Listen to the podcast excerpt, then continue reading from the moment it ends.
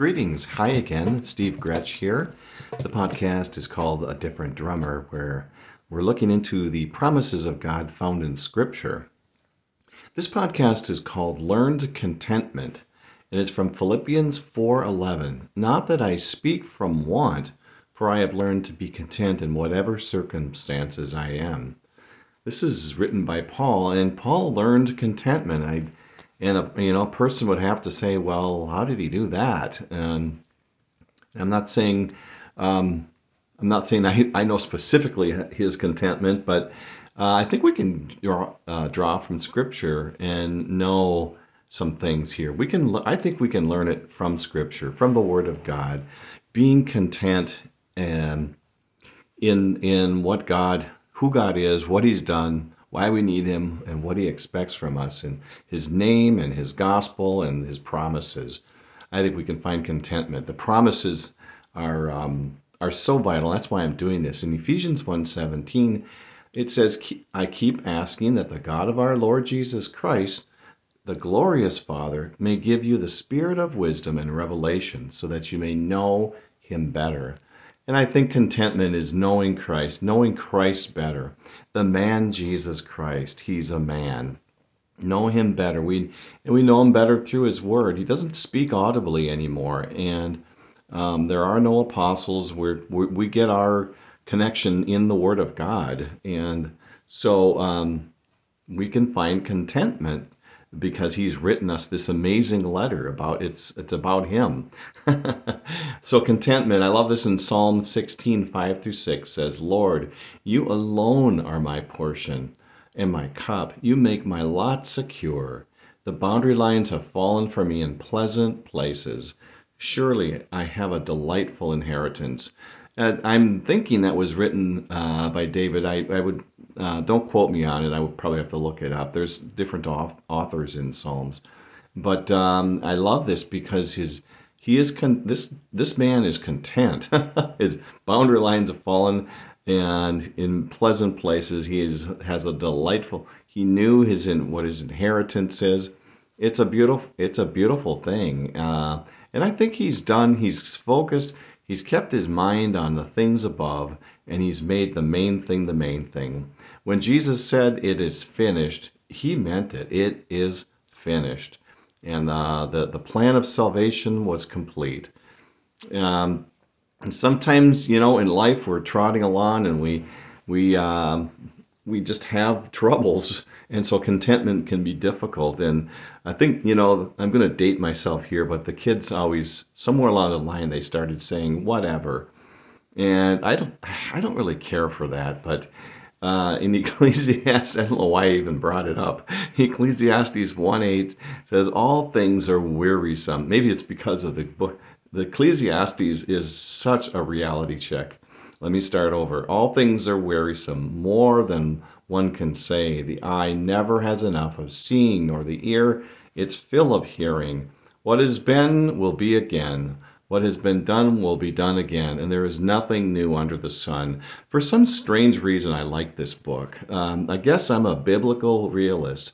I had someone um, call me a realist once, and they were saying it kind of in a not so nice way, but it, later I real I realized that I that I am a biblical realist, and for and I you know Ecclesiastes is, is one of my one of my favorite books. It's a difficult read. It's it's tough to swallow, but it is it is reality, and sometimes it's difficult for to let that settle in. In Ecclesiastes 11:10 it says, "So then banish anxiety from your heart and cast off the troubles of your body."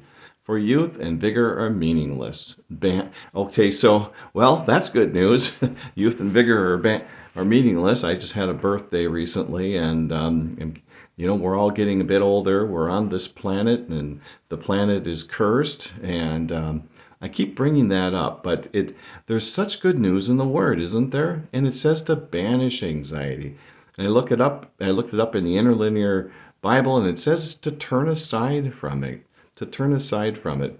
And um, uh, to the casting off, where where was that? Cast off the troubles of your body. Yeah, I was out shoveling here and my body hurts and I was doing some wallpaper removal for a friend, and my my arms just or they just ache. So I'm trying to cast off those aches and pains now, put which is really to put away.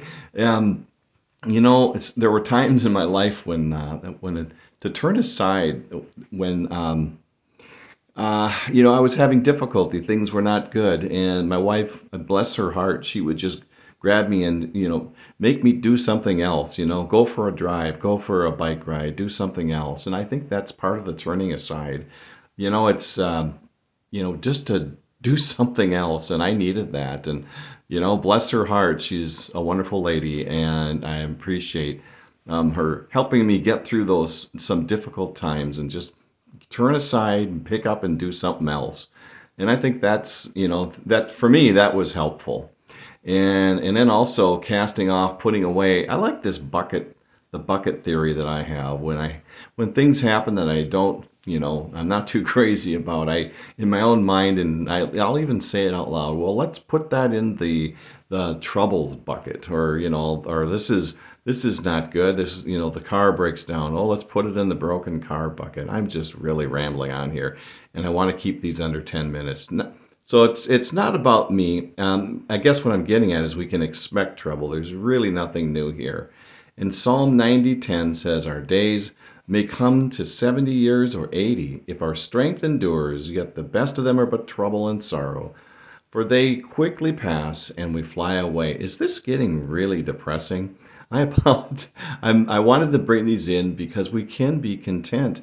We can, but I think we need to know. I need to know that there trouble happens. I had all kinds of trouble yesterday. My car got stuck in the snow twice, and um, I was having a really difficult time with this removing this wallpaper for a friend, and um, and, and I'm not going to have have you um, cry for me, but we can expect trouble, and it's like we should say, you know, you know, I don't know what I'm not giving advice here, but we should know.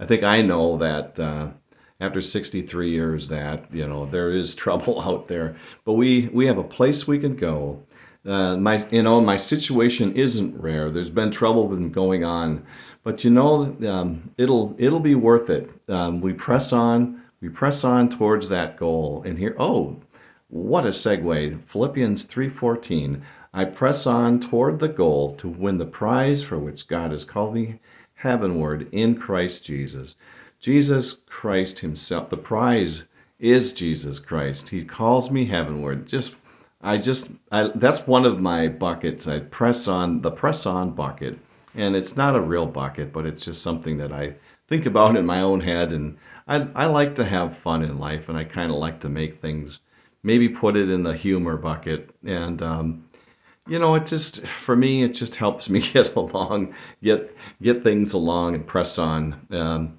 anyways, uh, the prize is a prize that's in public games. That's the meaning of that word. So it's going to be a public thing. It's going to be big. It's going to be a big deal. The prize for which the goal to win the prize.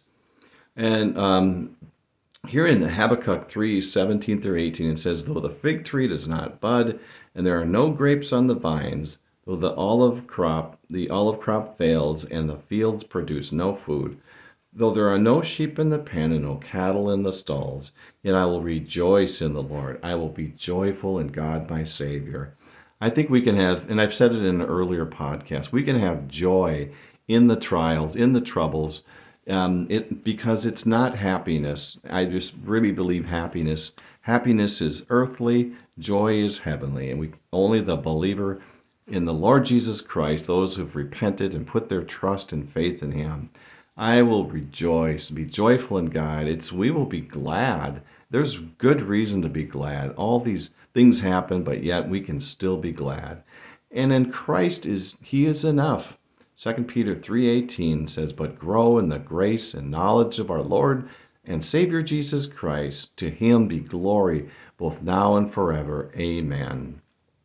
And then, of course, uh, when I was when I was going through my really lowest valley, I just really clung to Romans Romans chapter eight and to think about these things.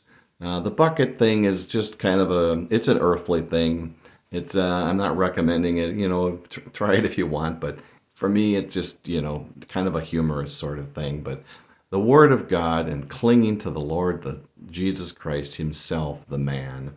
Romans 8:12 says, "Therefore there is now no condemnation for those who are in Christ Jesus, because through Christ Jesus the law of the Spirit who gives life has set you free from the law of sin and death."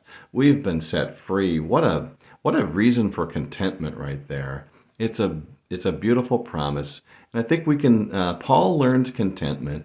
We I believe that we can find it too, even while we're trotting along on this planet, where we are the bride of Christ. We have such an amazing future, and the promises promises are so wonderful to cling to. And like my pastor said, he hasn't said it in a while. He says the best is yet to come. And I think we can ponder these things and we can find them in the Word of God. So I hope you have a great day, and this might be a little bit longer, but um, uh, I better end it. So yeah, I hope you guys have a great day. We'll talk to you later. Take care.